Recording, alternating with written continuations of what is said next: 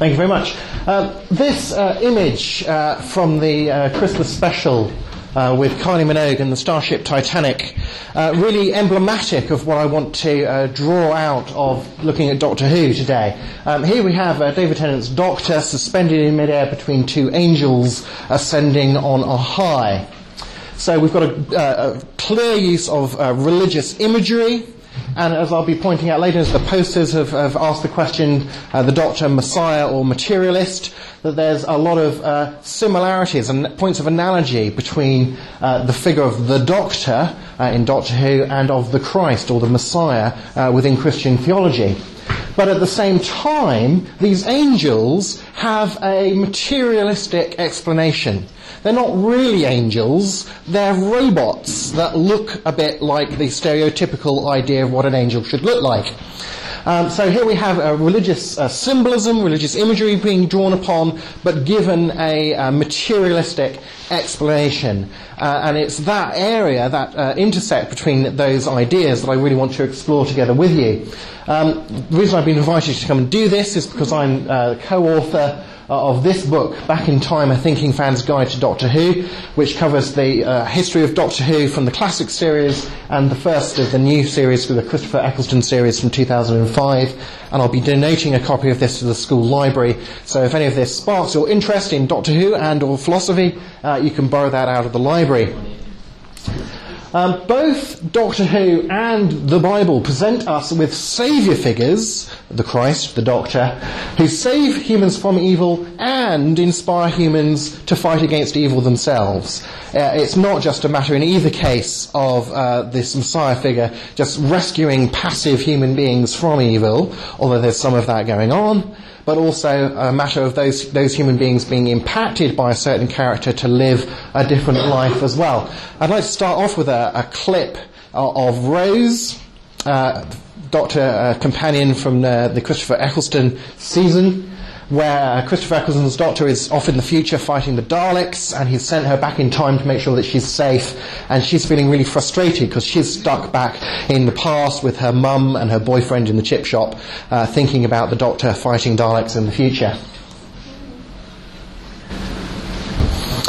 And so motivated is her, of course, that she manages to find a way back uh, to the Doctor and to save the day at the end of that first season. It's interesting to me, uh, as a Christian philosopher, that a, a, a Christian discussing the Messiah figure from the Bible could have a, a very parallel conversation there about things like the, the, the fact that the Doctor is fighting two hundred thousand years in the future. Does that mean it's irrelevant? Well, not from Rose's perspective. Similarly, from the Christian's perspective, the fact that Jesus lived and died and that they believe rose from the dead again two thousand years in the past, does that make that irrelevant? Well, not from the Christian viewpoint. And then Mickey, her boyfriend, uh, gets a bit of an umbrage with her, saying, are you saying you're, you're better than us because you can't just live this normal life anymore now that you've met this character? And Rose is saying, no, I, I didn't mean that. I'm not saying that I'm better than you. I'm saying that I've met someone who's shown me a better way of life, and I've got to follow it, and I, you know, I want to share that with as many people as possible. Similarly, the same sort of motivational uh, conversation could very much happen uh, between a Christian and a non-Christian. And is the Christian saying that they're better than other people because they're a Christian? Well, no, actually, it might, might be the opposite. It might be the Christian saying, I'm, I'm worse than I used to think that I was when I was a non-Christian, but I've been so impacted that I'm changing my life because of this uh, Messiah figure that I've met. Sylvester McCoy, uh, who was an actor who played the seventh uh, Doctor in the series of Doctors. He was the, uh, the last Doctor in the nineteen eighties when the series then went on hold for a number of years. Uh, one time was a trainee priest, and he said this about the character of the Doctor. It's the classic story of someone from outside our world coming down to help us. That makes it very attractive to human beings. I don't mean to be sacrilegious, but Jesus came down from outside the world to save us, and it's that kind of arena. So here from one of the actors who played the character, saying that yes, clearly, uh, from time to time at least, there are uh, a large measure of sort of messianic uh, symbology uh, and uh, meaning given into the character of the Doctor within Doctor Who. And you can find many, many points of analogy uh, between the figures, at least at the level of character and ethics. And I'll mention another level in a little while where there's a, a big di- division and dichotomy. Uh, both are known by their uh, title commonly rather than by name. Uh, unearthly persons with a, a human form who turn up from beyond the world at just the right time to make a difference, who are motivated by a strong sense of good and evil in both cases, who both have miraculous-type powers, including, in both cases, foreknowledge, power to heal the sick and to defeat demons. Uh, ha- both have an arch-enemy, in the Doctor's case, particularly as portrayed in the seventies when the character was introduced. The character of the Master is a very satanic-like figure. Both have disciples or companions who travel with them and are changed by that travel with them. Both are viewed with suspicion often by those that they're trying to help. Uh, both are put on trial by their own people. Both try to accomplish their goals without using force. Uh, both, on occasion, sacrifice their lives to save others from evil. Uh, the Doctor does this uh, numerous times for individuals. Christians believe that the Christ did it one time for everyone. Uh, but out of that death, in both cases, comes new life as the Doctor regenerates, the Christ figure resurrects. When regenerated or resurrected, even close friends often don't recognise them because they've changed physically in some way, but then they recognise that they are the same person because they recognise the same character being displayed. And after their work of salvation is done, both figures leave the world miraculously, transcending it, one in the Ascension and one in the TARDIS. So lots of points of analogy between these two figures that are being portrayed. Christ is a Greek uh, version of an Aramaic term, uh, Messiah. Um, both uh, designate a supernatural saviour figure uh, who rescue humans from evil.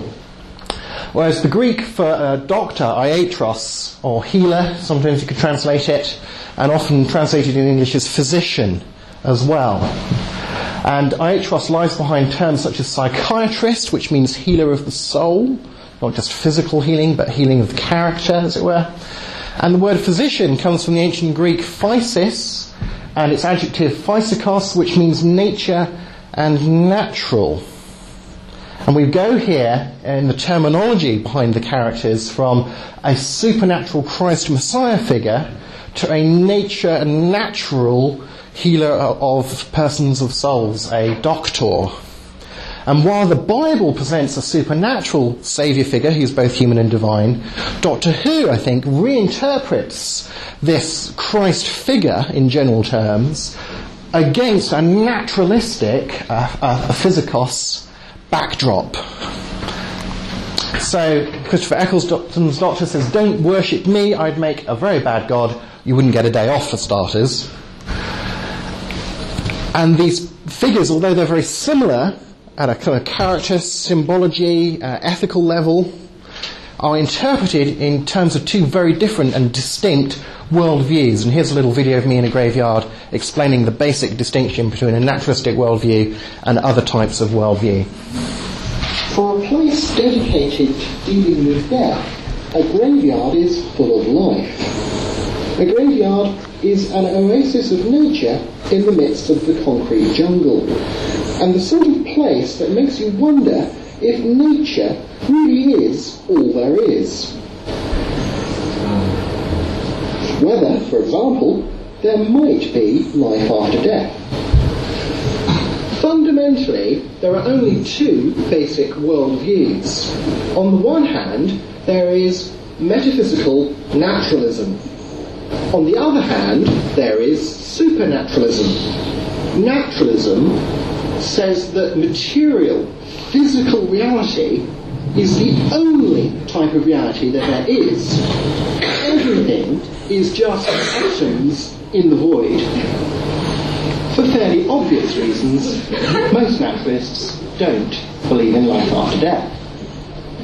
Supernaturalism covers a wide variety of views, from deism to pantheism, all of which agree, however, that naturalism is false. A supernaturalist is simply anyone who believes that material, physical things are not the only things. Most supernaturalists believe in a god.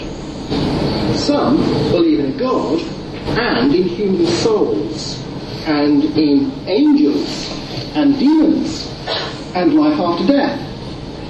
but not in ghosts, and some believe in ghosts but not in God. Whatever supernaturalist believes in, they believe that naturalism is false, and a naturalist believes that all varieties of supernaturalism are false. There is no middle ground here, no halfway house. Either naturalism is true or naturalism is false, and one way or the other it makes quite a difference. So, as one of my favourite uh, Tom Baker Doctor Who episodes from nineteen seventy-seven, I was about three years old, uh, says uh, in this story, uh, where there's an apparently supernatural happenings going on on uh, this island with a, with a uh, lighthouse, he says there's nothing supernatural going on around here. That's his fundamental conviction, and of course it turns out that it uh, that it, the uh, threat is not supernatural but alien in nature. And his companion at the time, uh, Leela, uh, whom he had taken from a planet where she was uh, living a, a with a tribe of uh, savages, said, "I too used to believe in magic, but the Doctor has taught me about science. It is better to believe in science." In The Unquiet Dead from two thousand five, um, there are these apparently ghost-like creatures, and of course the Doctor bumps into Charles Dickens, and together they try and resolve the mystery of the ghosts. Now, Charles Dickens thinks that the ghosts are a trick, an illusion, uh, some uh, sort of trick is being played on him. The Doctor doesn't think that the ghosts are a trick, but he does think that they're not really supernatural beings. He agrees with Charles Dickens about the real world, as Charles Dickens puts it, uh, by which clearly he means a naturalistic world. That's the real world. The, the apparent ghosts turn out not to be tricks, they're real, but they're real naturalistic creatures from a parallel universe. They're just real aliens who happen to look like ghosts, which is fortunate for telling a sort of ghost story within Doctor Who. Uh, as Simon Pegg on Doctor Who Confidential put it, the Doctor has always been known for his magic touch, but behind every trick there must be, there must be a scientific explanation. And by scientific here, it's clear that what's really being meant is naturalistic. So Doctor Who strives, in a sense, as an entertainment programme, of course, Uh, to have its cake whilst eating it. It presents apparently supernatural events, like this fantastic C G I werewolf, uh, that it assumes are naturalistic, assures us are naturalistic, usually by referencing um, unavailable and completely unexplained scientific explanations. Uh, we're just assured that there will be one, uh, but we haven't really got time to go into it now because we need to get on with uh, defeating the monster. It's a bit analogous to me saying that, yeah, yeah, God exists and Jesus really is his son and rose from the dead and everything, uh, but don't worry, all of that has a completely naturalistic scientific explanation. Uh, it's just that I can't give it to you and I haven't got time even if I could. Would you buy it? Let's look at another very interesting example from David Tennant's era now, where he's fighting with the, the, the, the Master. Um, sent Martha off around the world on a bit of a mission as he's been imprisoned by the Master in a canary cage, as you do, and uh, it's very explicit use of religious language and religious imagery in this scene, but look out at the level of worldview for the explanation that that's given. I will continue just in a moment, but I just want to stop there Uh, to note a couple of things. Of course, at one level what's going on here is a play on the old uh, pantomime tradition of everybody in the audience must clap so that Tinkerbell will come back to life if you really believe in fairies. Now that's kind of going on. At another level, they're clearly using uh, religious imagery, talking about faith and hope and prayer, and then uh, this Messiah figure in his sort of glowing white like the uh, uh, like Jesus at the uh, uh, Transfiguration. Um, And we'll see what he does with his power in a minute as well. But it's all given a naturalistic explanation. Don't worry, nothing supernatural is going on here because we've got some satellites and a telepathic field, whatever one of those is, that he's tuned himself into. So it's all nicely naturalistic. Um, here's what he does with the power uh, in a very messianic way as well. So uh, the level of the kind of imagery and the language that's being used and what he does with the power and so on, it's all very kind of messianic. And at the level of the worldview, it's Archangel Network satellites. See, some people would assert that science is inherently naturalistic, and therefore that science is incompatible with a belief in supernaturalism. Some people will say you can't really be a good scientist, you can't really be a scientist if you're not a naturalist. And some people also would say that science is the only real way in which to know anything. Science is how we know stuff, and everything else is just to do with faith, and by that you mean believing things without having any knowledge. It's not how faith is defined within the Christian tradition. Um, faith, a good translation of faith today would actually be trust, a belief in something, which has to be based upon a belief that it is real, and the belief that it is real could well be based upon reason and evidence and so on. Um, but that's how some people would try and define things. Science is the only real way to know anything. And so it's impossible, therefore, on that definition, to substantiate any claim to know about anything supernatural. Here's a quote from John Searle, a philosopher of mind, well-known philosopher of mind. He's a naturalist. He says that the acceptance of current naturalistic views in the philosophy of mind, that is, is your mind just your brain, or is it something more, something supernatural, is motivated not so much by an independent conviction of their truth as by a terror of what are apparently the only alternatives. And notice how he kind of uses these terms here.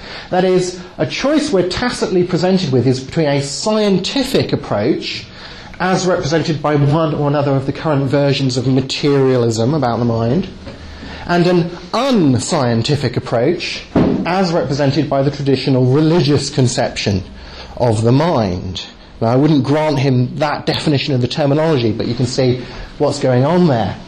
Or Richard Dawkins, well-known naturalist, he says, next time somebody tells you something that sounds important, think to yourself, is this the kind of thing that people probably know because of evidence, because of scientific ways of knowing things?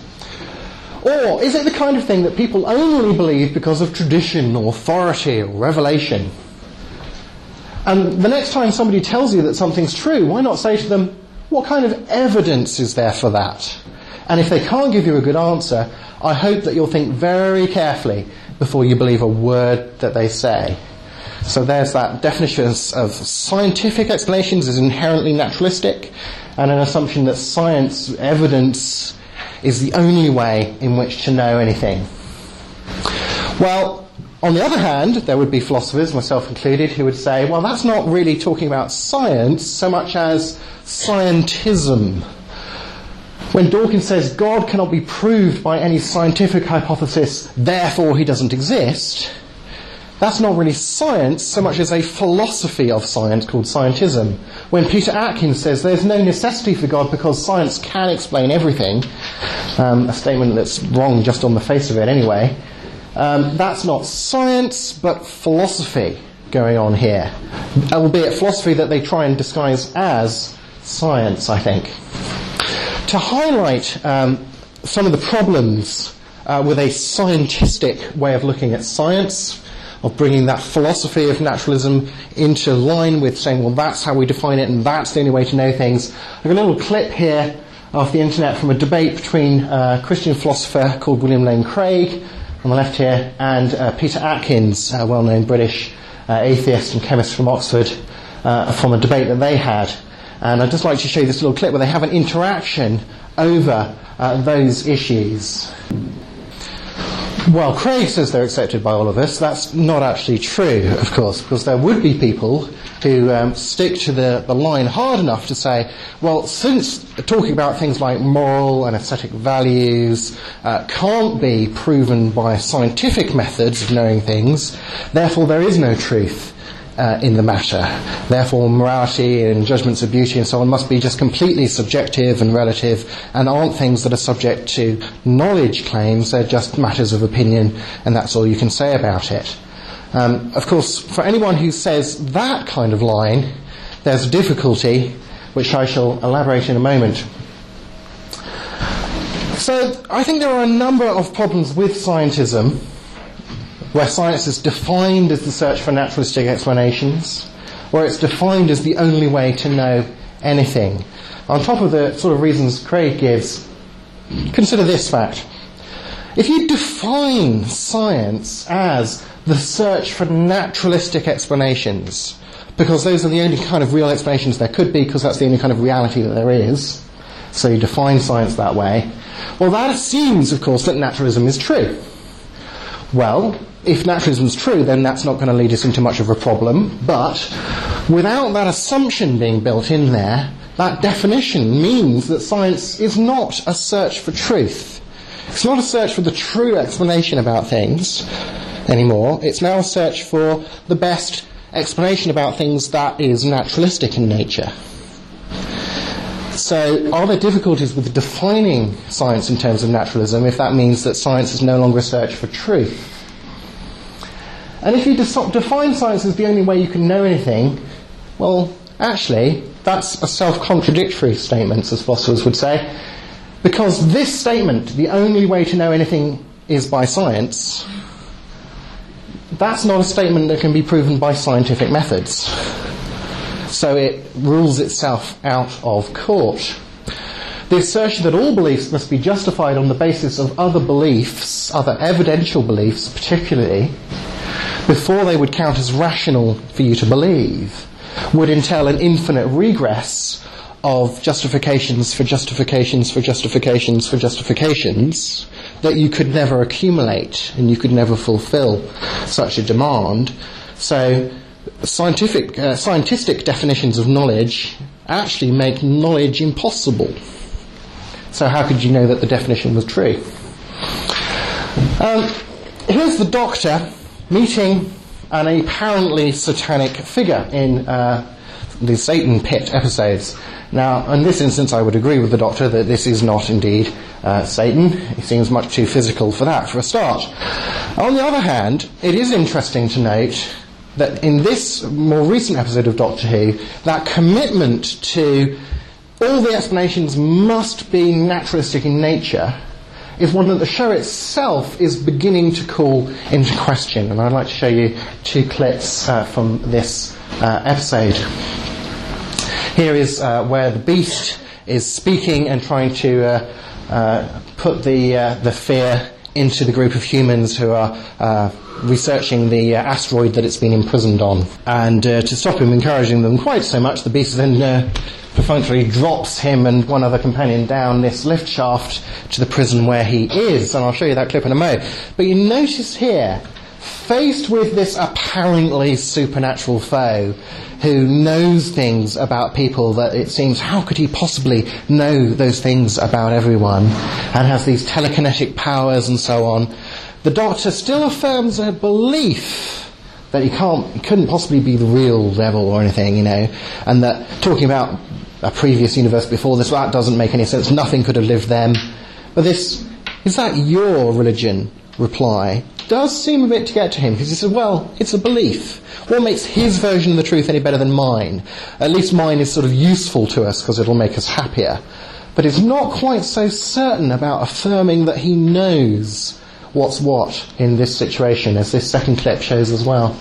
That's why I keep travelling, to be proved wrong. One of the benefits of studying philosophy, just to uh, plug uh, the department here, Uh, whatever you, uh, viewpoint you come from or end up with, it does have the benefit of helping you to carefully and rationally think through your set of rules, your view of reality, to test them uh, against other views, uh, to be able to defend them and think them through and question them uh, so that you're not simply living off out of a set of unquestioned uh, rules. But there, I think, you see the Doctor becoming a bit more agnostic, a bit more unknowing uh, about the certainty that he has in the past displayed about things.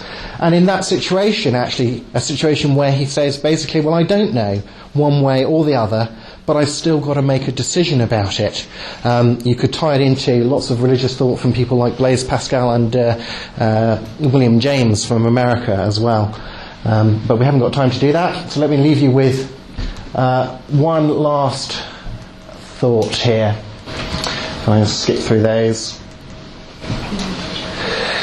I mentioned one thing about morality when uh, Atkins and Craig were talking, and uh, Craig said everyone admits that these beliefs are rational, and since they're rational and can't be justified by science, that means that you can't go defining science as the only way of knowing things. And I said, well, some people might might stick it out in the teeth of that and might say, well, if it can't be defined by science, then, well, it can't be rational to believe it, it's just a matter of opinion. But think of it like this. How can anyone succeed or fail to be reasonable? That is, to live up to their normative intellectual obligations in life, their intellectual duties. How could you fail to live up to them if, as Richard Dawkins says, there is no such thing as evil, no good, nothing but pitiless indifference?